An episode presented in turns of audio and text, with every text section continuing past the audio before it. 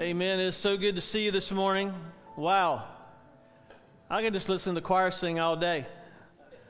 And uh, actually, we're going to do that in a couple weeks on a Sunday night. They're not going to sing the whole time, but we're going to have a lot of music and uh, just kind of have an all worship night. I hope you'll mark that on your calendar and uh, kind of get us through the holiday seasons as Christmas approaches. Uh, I had the opportunity this week um, to represent you as a church family and uh, I'm going to move these just for a second because I want you to be able to see. Some of you, I know, are wondering the pastor's done brought a weight bench in the sanctuary. What's going on? Jesus used illustrations, and if Jesus can use them, I'm, I'm, i love them too. So we're going to get to that. But I had an opportunity to represent you this week. Uh, I was with uh, a friend of mine I actually grew up with in Spartanburg, Trey Gowdy, on Tuesday night with uh, Pregnancy Center uh, fundraiser in, in Texas. And uh, I was telling Joey uh, it was hard to get out of Texas once you get into Texas. They kept delaying, delaying, delaying flights. Uh, I finally got out of there. Thursday, I had the opportunity to uh, speak on the campus of Louisiana College. Uh, many of you maybe know Dr. Rick Brewer. He used to be at Charleston Southern University, one of our Baptist colleges here in South Carolina, and he is now the president there. And uh, we were throwing out some ideas for vision I mentioned a moment ago about vision, and he is wanting to form some partnerships with churches, not just in Louisiana, but around the country, and provide college students summer internships where the college foots the bill and they send us college students who will help us invest in our community. And I said, We'll sign up for that. So uh, it was an awesome time, and then uh, this weekend, Friday and Saturday, I was in uh, North Carolina. So my travel schedule, thank the Lord, is ending. And you've been praying for that, but you haven't been praying for that as hard as me. Trust me. I'm ready to get off of the airplanes. So thank you for your prayers. But I wanted to know I represented you, and God did some incredible things, and I may share about that tonight if you if you want to come back and join us. We've been talking the last several weeks. Let's see if I've got my clicker. Have I got it working here? All right, there we go. Okay, maybe this, the screen back there is out, so I'll turn around here. We've been talking about the last several weeks about the mission that we're on as a, as a church, generally speaking, and what our mission is here as Crossroads. And we talked about the mission last week. We talked about show me the money, the funds for the mission. Uh, we talked about, actually, two weeks ago, last week, we talked about fuel for the mission, which is different than funds. Fuel for the mission is prayer, the priority of prayer and I'll continue to call us to a time of prayer, but you don't have to wait on the pastor to call you to pray. You can pray. I would encourage you this week to pick a time on your watch and every day this week pray for our church at that particular time, whatever works for you, and pray for our church um, because we can't move forward without prayer. This morning we're going to talk about the foundation for the mission or the fight for the mission. You know, as I thought about it this week, I've kind of landed on foundation, maybe is a better word. I, I don't know if you have ever had the opportunity to do this, but after 9 11, when the two towers in New York fell, a few months after that, and they, after they had kind of cleaned it up where you could actually get down by where the towers were, uh, I was there. And I remember standing there where those towers were and looking down and looking way, way down into this hole that was 10, 12, some parts of it 14 stories deep. And that's how deep it had to be to build that huge, massive skyscraper. It had to have a huge foundation. And I believe if God is going to do anything in our lives, personally or corporately as a church, we have to have a huge foundation what I've discovered in my own life, and some of you, by the way, have been so complimentary. I've heard this through the grapevine, and I'm listening to the conversation about the new pastor. Have heard, oh, he's so young. I need to let you in on a secret. I'm not young. I mean, if you think I look young, thank you. Uh, 50 is not young unless I'm planning on living to be 150, which should be okay, I guess. But 50 is, uh, is not young. It's young among us who are 50, but it's not young. We need to start thinking about the 40 year olds, the 30 year olds, the 20 year olds, the 10 year olds, and what kind of future we're going to build for them uh, and the responsibility we have. So, th- so thank you. But I, I began to think, you guys, about the foundation, and I started thinking about my life. and how many times as a believer I have not really had a strong foundation. And here's when I discover that I discover when my foundation is weak when sufferings come or when change comes. Because how I respond to suffering and change will reveal the depth of my maturity as a believer. And so, when we talk about this morning, this foundation, it's very important. So, if you have your Bible, turn to Hebrews chapter 10. We're going to look at just a few verses this morning, and there's an analogy, uh, uh, uh a, a, a, a, metaphor in this, these verses of Scripture that the writer of Hebrews uses that I think that's why this weight bench is up here, will help us uh, demonstrate for ourselves in a concrete way what he's talking about. Hebrews chapter 10. Most of us know Hebrews chapter 11 because it gets into what's called the Hall of Faith and it talks about all the characters of the Bible. Many are in the Old Testament. And FYI, next Sunday we're going to begin a series called Crazy Faith. And we're going to be looking at a lot of people in the Old Testament and the faith that they had to get them through insurmountable, seemingly insurmountable circumstances and how God came through because of their faith. So we'll start that next Sunday. But you find in this chapter, chapter 10, some interesting verses, and we're going to start with verse 32. And here's what it says chapter 10, verse 32. But remember, and as you get older, that's hard for me to do. Remember the former days when, after being enlightened, you endured a great conflict of sufferings partly by being made a public spectacle through reproaches and tribulations, and partly by becoming sharers with those who were so treated. For you showed sympathy to the prisoners and accepted joyfully the seizure of your property, knowing that you have for yourselves a better possession and a lasting one. Verse 35 Therefore, my Bible teacher taught me that anytime you see the word therefore, you need to ask what it's there for. And it's there for everything he said before that. He's saying, in light of everything I just said, in case you missed it, in light of all those things about being a public spectacle, about enduring all this hardship and tribulation, and, and having your property confiscated, you joyfully did that. In light of all that, don't throw away your confidence, which has a great reward. For you have need of endurance, so when you have done the will of God, you may receive what was promised. For yet in a very little while, verse 37, he who is coming will come and will not delay. But my righteous one shall live by faith. And if he shrinks back, my soul will have no pleasure on him. But we are not of those, he says, who shrink back to destruction, but of those who have faith to the preserving of the soul. What is it about having a foundation or fighting for the mission? Why is that so very important? A couple of things to get us going this morning. The very first thing that he says is the word remember. Remember. I think Satan's greatest tactic at destroying our foundation is us forgetting. So I'm so gra- glad of what Joey said for us to remember what's happened over the last year and not forget God's faithfulness, your faithfulness, and what God has done. Because when the hard times come, what the enemy wants us to do is to have forgotten the times that God came through. Because then we start to doubt and then we start to wonder. And then we start to not trust.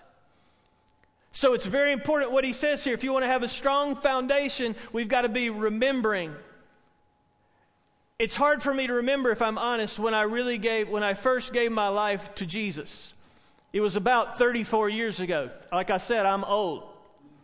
34 years ago. Now, I know some of you have been a believer much longer than I've been alive, maybe even longer than 50 years. That's fantastic. Praise God. But 34 years ago, can I be honest with you? Sometimes, if not most of the time, I need to be remembering what it was like when I came to Christ. That I was a sinner separated from God, that the blood of Jesus is what covered my sin that the wages of my sin was death, but the free gift of God was eternal life through Jesus Christ. I need to remember that. Because as I get older, and you do too, I begin to think Jesus was all about me. It was all for me. No, it's all about Him. But He saved me so that I can make it all about Him. And so the writer is saying here if you want to have your foundation start to be whittled away, forget. But if you want to keep it strong, you've got to be about remembering. He says in verse 32 remember those early days. And we have to remember. Remembering helps us evaluate for the future. We draw encouragement from remembering. One of the things I loved about sitting around my grandmother and my granddad, who are now with the Lord, is hearing them talk about stories on Sunday after church. We would go over there, my mom's side of the family, before they passed away, almost every Sunday. And we would go and we would sit with them on the back porch and we would eat. And and I didn't even want to talk because all I wanted to do was hear them share the story. Oh, you remember when? And that, remember this, is? And they would talk about old times, and I would just sit there and I would soak that up.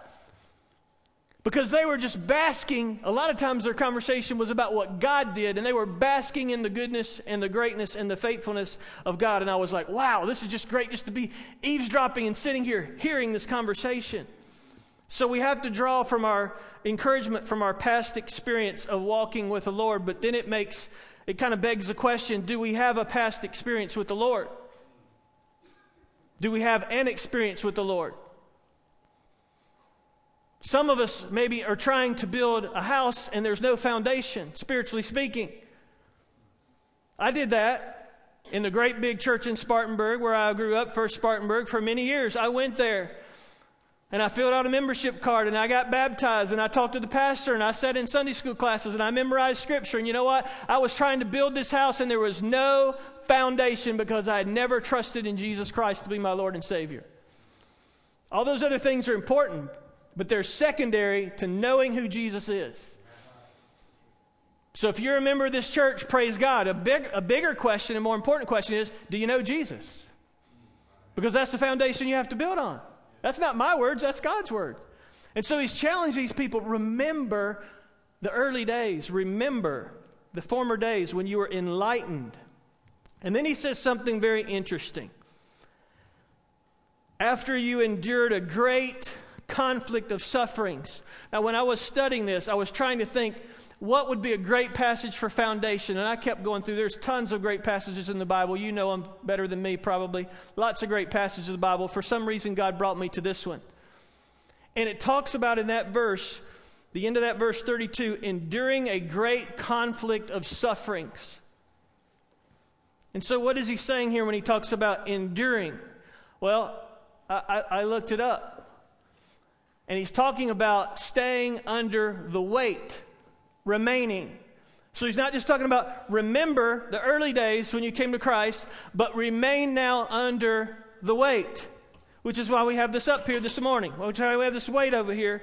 I'm not going to hit Becky, I promise. Glad she's here this morning. But we have this here this morning. And it's funny. Uh, you go to the gym and you'll see these guys, and they'll have just this bar. You know, they'll be working and they'll be lifting, and I'll be like, you just have the bar, you know, you, you, just just the bar. Are you going to do anything else? You're just going to take the bar. What are you going to do? You're not you're not doing a whole lot. You just have this bar, but they'll have this bar. We'll put it up here, and I may get some of you studly looking men to come up here and help me in a minute, so I don't so I don't hurt myself.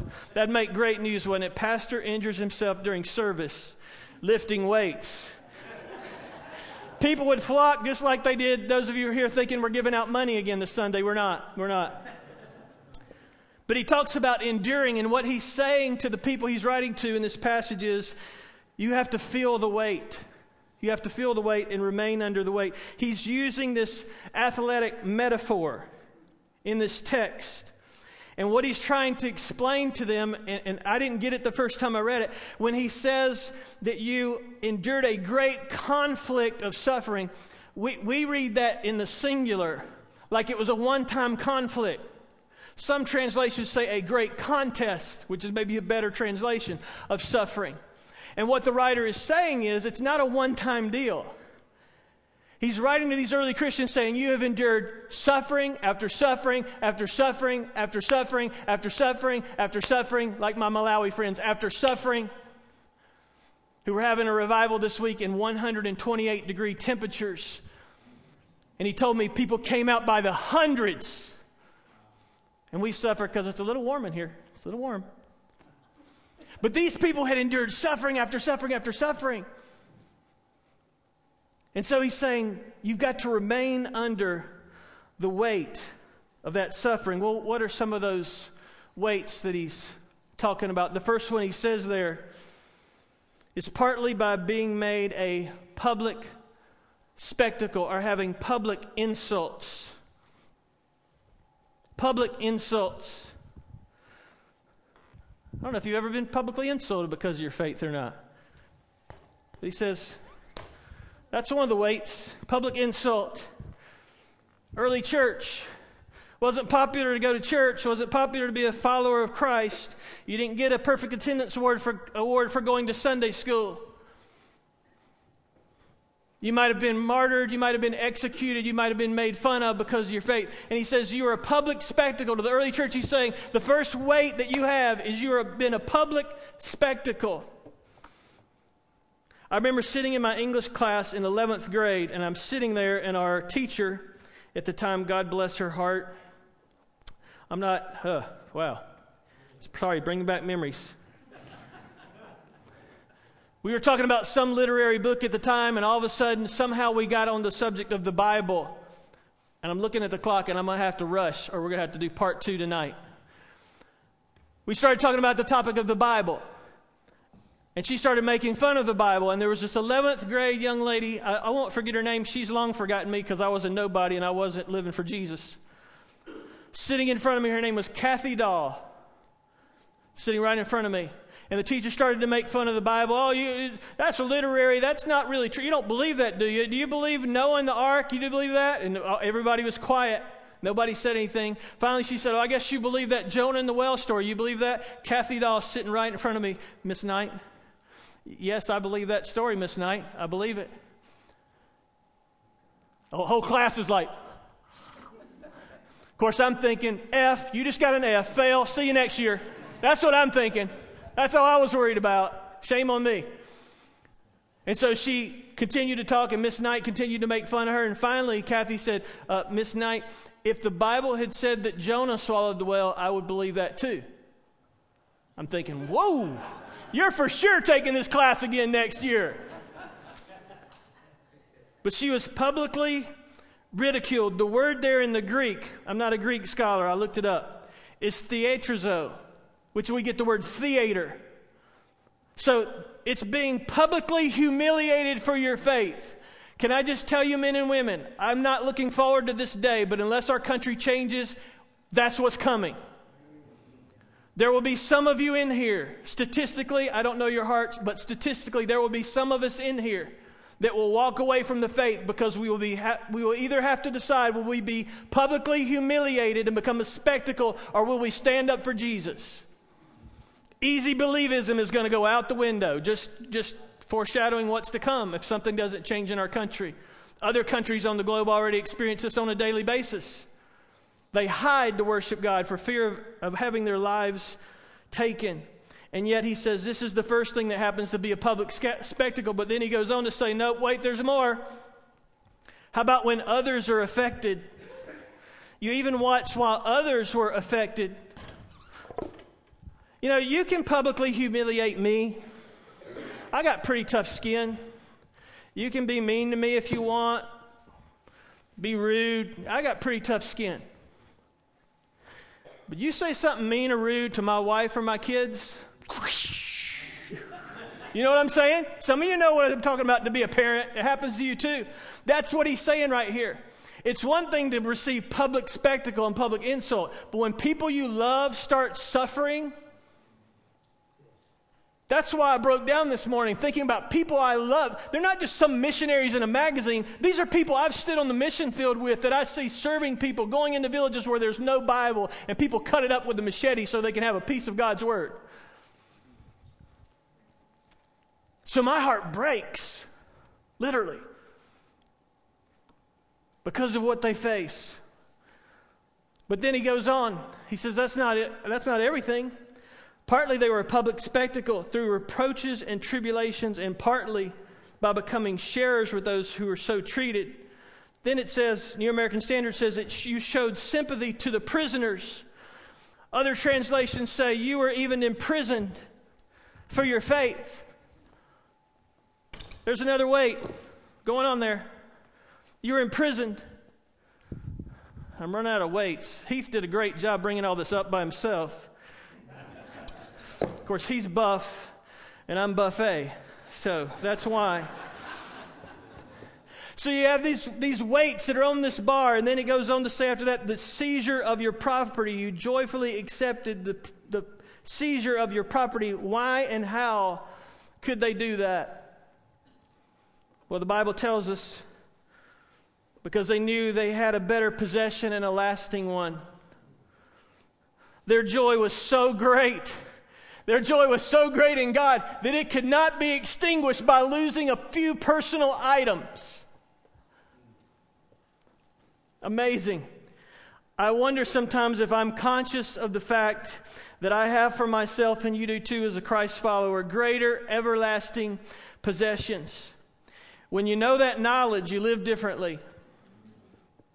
My prayer for us as a church family is that God would take away some of the objects that we have that rob us from focusing on the main thing that we need, and that God would clarify what is valuable to us.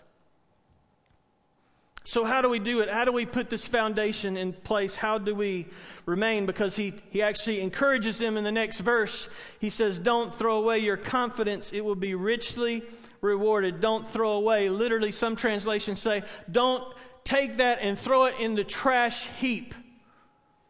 Your confidence in God, your confidence in His faithfulness, because it'll be richly rewarded. What is that reward? How do we get to it? Well, he says in verse 36, you need to persevere. Those words sound very familiar to me. You need to persevere. He says, don't shrink back. But before that, he says you need to persevere. If you flip over just a few pages, you find yourself in the book of James. And James 1 says, Count it all joy, my brethren, when you encounter various trials. Why do you count it all joy? Because it says the testing of your faith will produce endurance or perseverance, some translations say. So the early church knew that when these trials come, when these weights come, and they will come to all of us, whether we're a child of Christ, a Christ follower, a Christian or not, they will come to us. The advantage of knowing Jesus is we have his help to encounter these trials and these sufferings. So, how do we do it? Well, he tells us in that verse. Verse 37, he says, In a very little while, he who is coming will come and will not delay. Verse 38, but my righteousness or my righteous ones shall live by faith. By faith. Okay, I'm going to try it, Heath. We'll see what happens. If it falls on my chest and I pass out, you guys go to lunch and come back and get me tonight, all right? So we have this bar, we have these weights. And what we're supposed to do as children of God, what we're supposed to do is to lift the weight. And we're supposed to do this.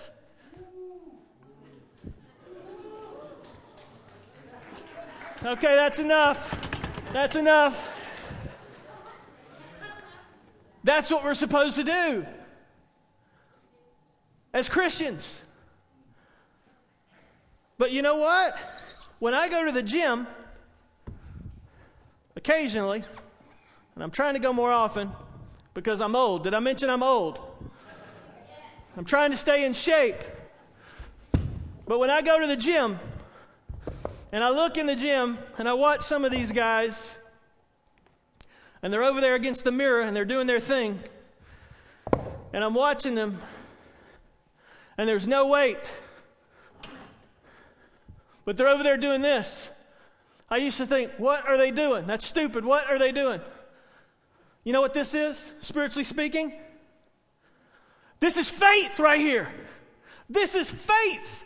This bar in this passage of Scripture, the author, the analogy he's trying to get us to see, and it's hard to see sometimes in the translation of the Bible, is this is faith. We cannot lift the weights without the faith. Some of you are looking at me like a deer in headlights. Faith is what we need to move and to go where God wants us to go. Faith is what I need to get up in the morning. Faith is what I need to do anything God has called me to do. And when I look in the gym sometimes and I look at guys who are just doing this and I want to laugh, you know what they're doing? They are exercising their faith. Men and women, with all the love in my heart, let me say this to you, and maybe this is just for me this morning. God will never give you great opportunities to do things for Him if your faith is this small. I have biblical precedent to tell you that based on the Word of God. He's not going to give us anything big. And sometimes He doesn't give me things big because I haven't worked my faith muscle out enough. So when these trials come and these tribulations come, it might not be a public spectacle. It may not be that you're getting publicly insulted for your faith. It may not be any of that. But whatever those challenges are for you in your life, I want to encourage you this morning endure, endure, push, push, not in your own strength, because who is the faith then? The faith is not in me. Trust me, I'm panting already and I only lifted that thing, what, five or six times? Huh. The faith is in Him because He's faithful. But the verse goes on, and we're wrapping up with this verse, I promise. Here's what it says, verse 38. This is not me, this is God's word. It says, My righteous one shall live by faith. But if he shrinks back, if he shrinks back, my soul has no pleasure on him. Literally, the word shrink back, you know what they what really is he saying there in the text? The one who gets out from under the weight. So if I'm up here and I'm pushing and pushing, and I, this has happened to me at the gym late at night, and thankfully nobody's been in there to get it on video, and I've put a little more on there than I thought. I thought I was a little stronger than I was, and all of a sudden, I can't move it. I'm looking around, Nobody's in there and I'm by myself, and I start doing this number. I'm sliding out from under it.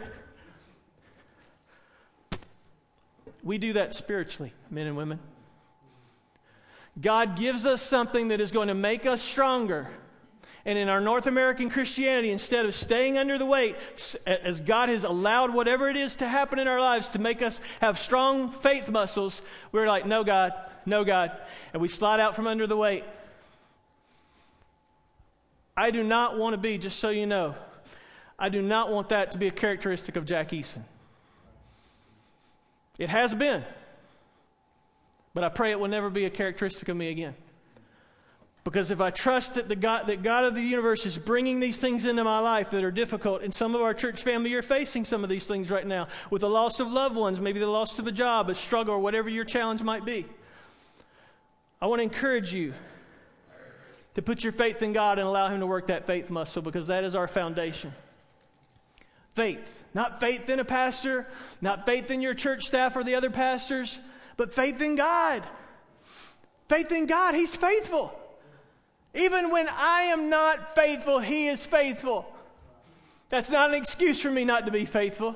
It's just a characteristic of a good, good Father. So that is our foundation. And here's the invitation this morning. The question is would you pray with me? And could we ask God together to do something so big with us personally and with us as a church that it will miserably fail if He doesn't do it? Because most of us, myself included, until about 10 years ago, and I will continue to share bits of my testimony over the next 10 or 20 years, however long God wants me here till I get older and older. I'll continue to share how about 10 years ago I finally realized this truth to say to God, you know, God, if I can do everything by myself, why do I need you?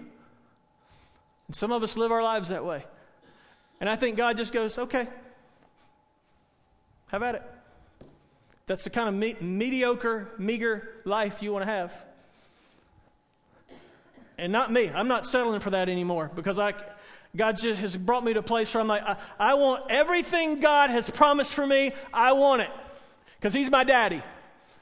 And I want it. And I want you to have it. I want us to have it. I want us to go to a place where God wants to take us and go, wow, not look how awesome we are, not look how awesome the pastor is, not look how awesome Joey or Heath or Kayla or anybody. Look how awesome God is.